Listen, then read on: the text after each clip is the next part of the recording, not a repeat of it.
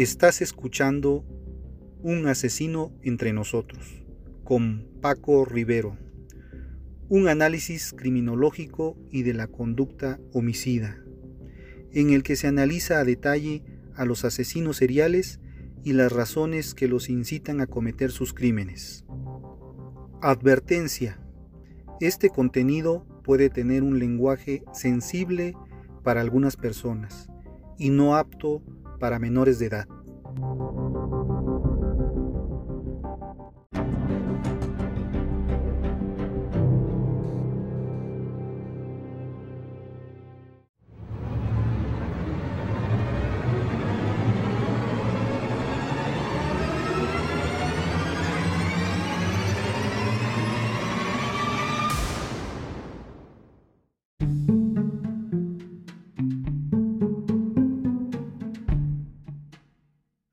Hola, ¿cómo están? Bienvenidos a un episodio más de Un asesino entre nosotros. El día de hoy hablaremos de la criminología en nuestros días. A aquellos que les atrae la criminología les voy a contar que la atracción por esta ciencia para mí comenzó desde que yo era pequeño. Siempre me llamó la atención el misterio, las aventuras.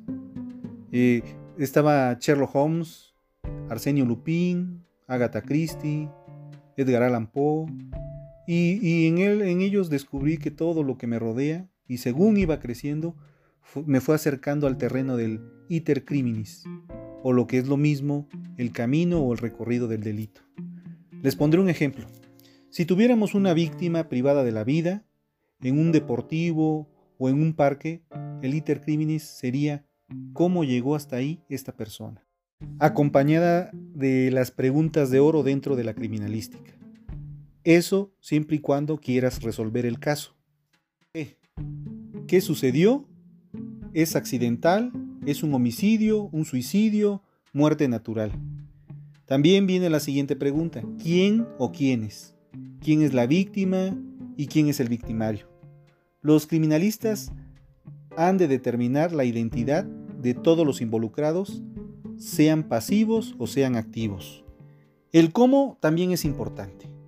El cómo es con los investigadores. Eh, ellos han de llegar a, a conocer la manera en que se cometió el delito, si lo hubo.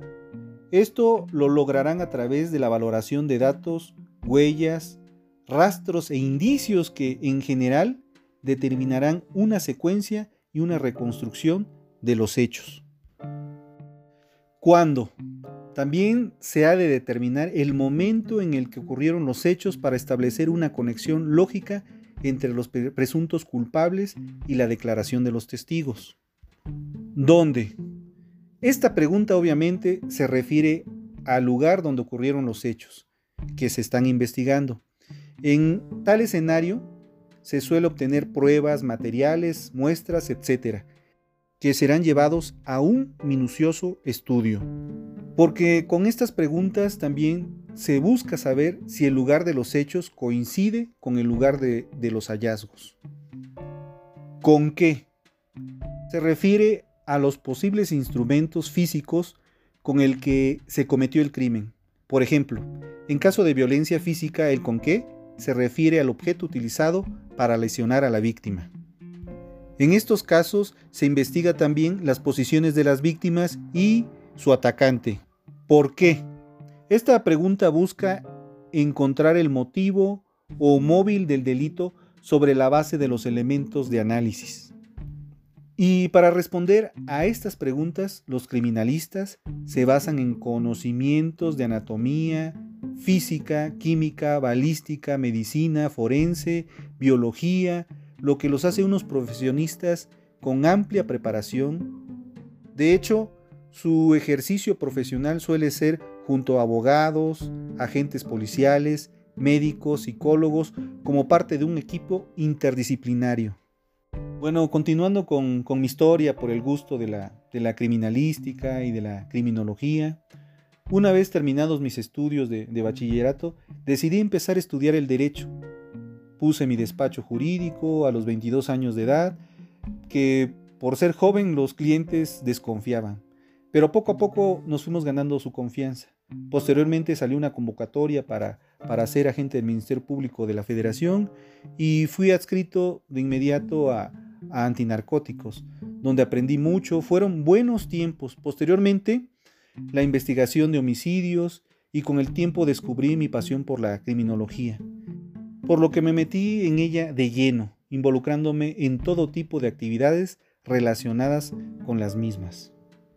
Para aquellos que desconocen totalmente estos estudios, podemos decir que esta carrera es una disciplina multidisciplinaria que engloba a diferentes ámbitos como, como puede ser el derecho, la criminalística, la psicología, la medicina o la sociología.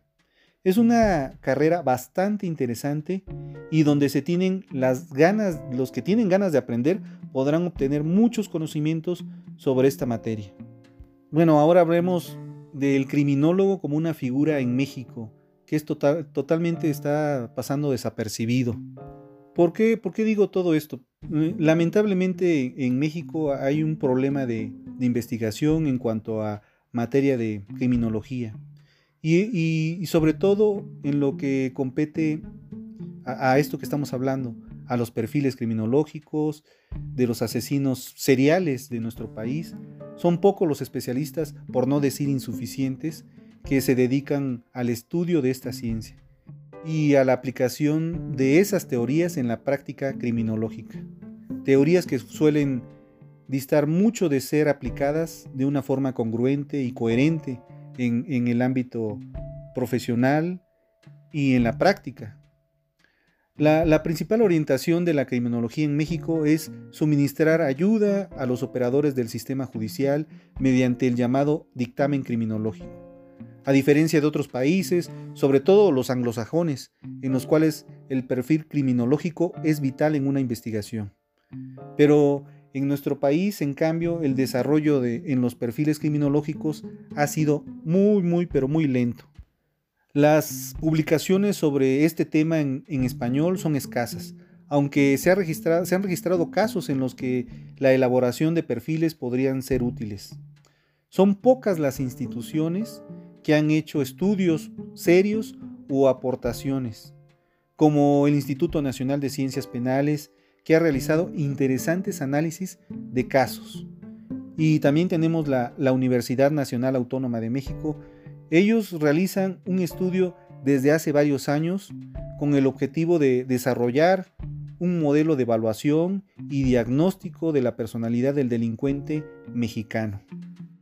Personalmente creo que es sumamente necesaria la preparación de más especialistas en este ámbito que tengan el perfil adecuado y con grandes capacidades relacionadas, como el proponer métodos o técnicas, especialistas que reciban la capacitación adecuada en la materia, que estén apasionados por este tema, por esta ciencia, que demuestren un verdadero interés en resolver problemas relacionados al crimen. Y por consiguiente en auxiliar a los órganos encargados de la impartición de justicia. Si los especialistas en perfiles criminológicos están mejor preparados con los conocimientos criminológicos requeridos, estarán en la posibilidad de acertar con mayor frecuencia en los perfiles realizados. Se necesita una mayor atención por parte del gobierno en lo referente a la criminología. Se requiere que haya un mayor interés por lo que hace a las propuestas que se tienen, que dispongan de recursos específicos ya que se tienen que invertir en la investigación, puesto que algunos de los modelos que tenemos actualmente son traídos de otros países, sin considerar las características de nuestro país, de nuestra cultura, implantándolos solo en ciertas adecuaciones. Quizás en dado momento en el que cuenten con más elementos como especialistas y recursos, crear un departamento especializado en la perfilación criminológica, con todo el equipo y el apoyo necesario para llevar a cabo un buen perfil criminológico.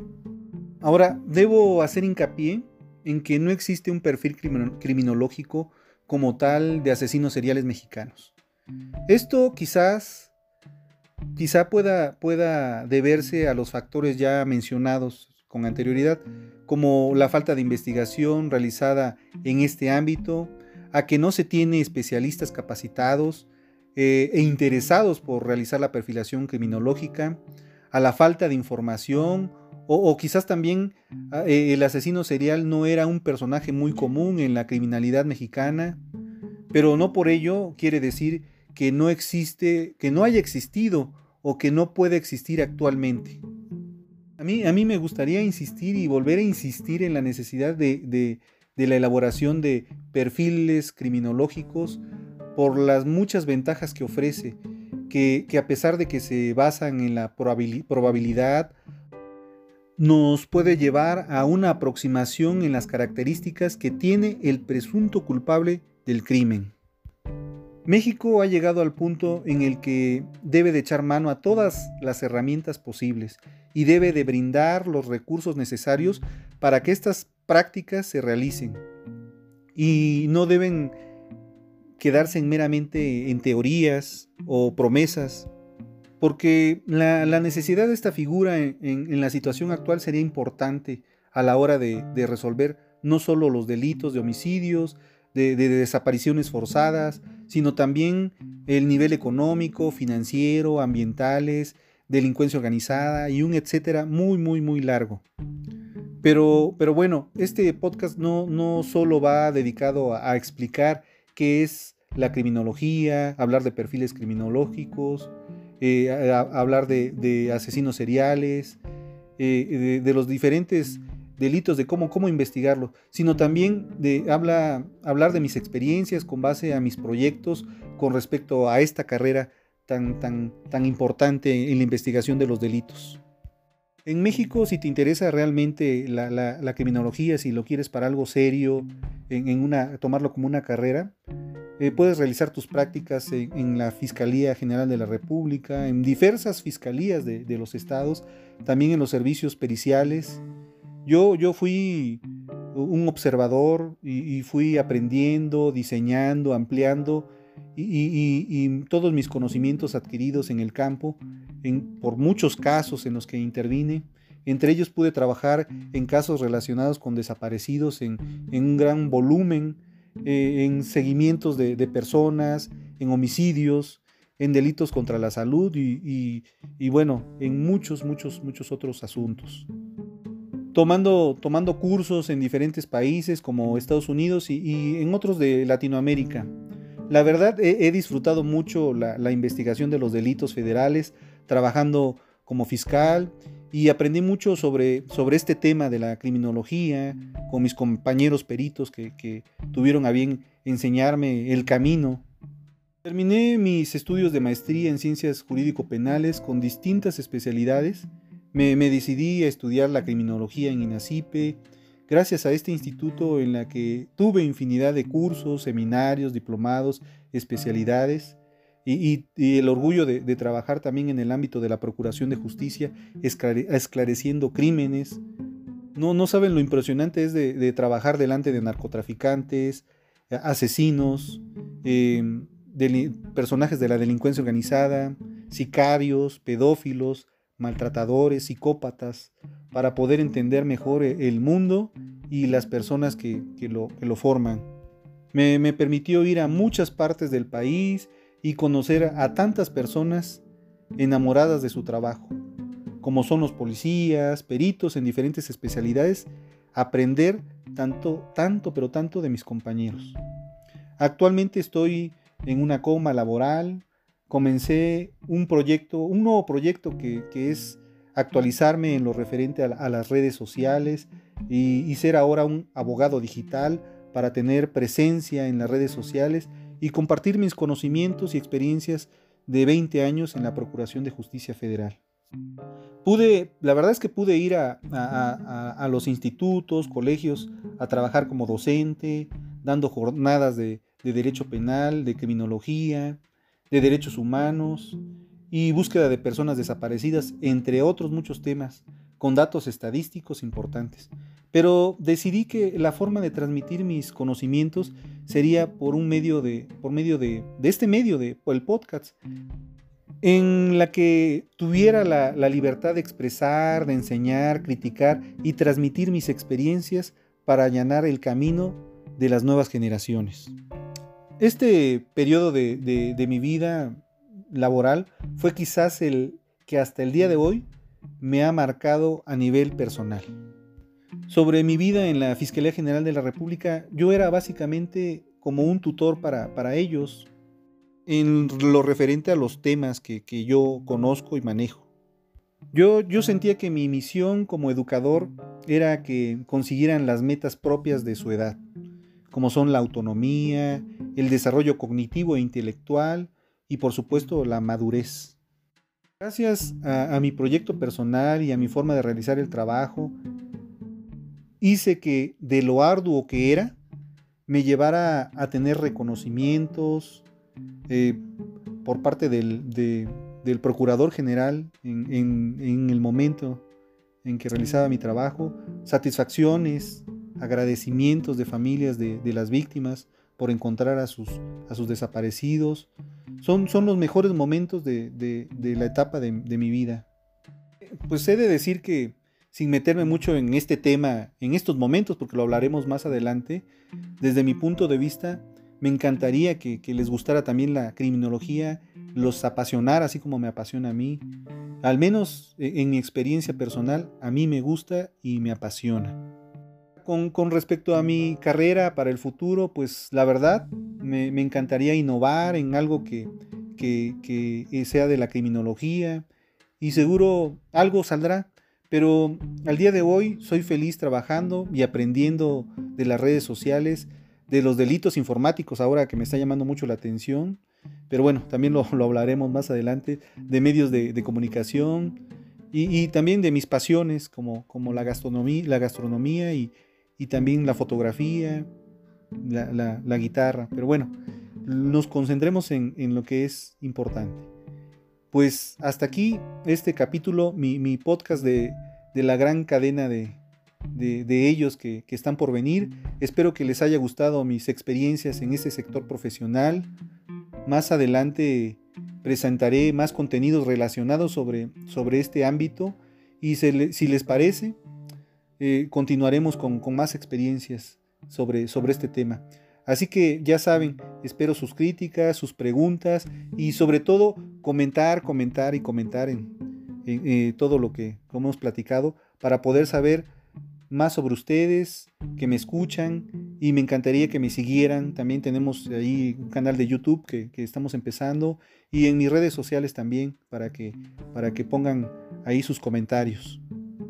Bueno, y por supuesto, más adelante abordaré, el, próximo capítulo abordaré la situación actual de la criminología en nuestro país, en lo referente a, a lo laboral, en la situación política también, en la situación social de la criminología, en la situación académica de la criminología también, en lo, en lo científico de igual manera. Pero bueno, ahora vamos con la frase del día. Pon tu mano en un horno caliente durante un minuto y te parecerá una hora. Siéntate junto a una chica preciosa durante una hora y te parecerá un minuto. Eso es la relatividad. La gravitación no puede ser la causa de que la gente se enamore. Albert Einstein. Bueno, no me despido, solo les digo hasta el próximo episodio. Infinitas gracias y gracias por estar. Mi nombre es Paco Rivero. Este fue Un asesino entre nosotros y nos escuchamos la próxima semana. Hasta entonces.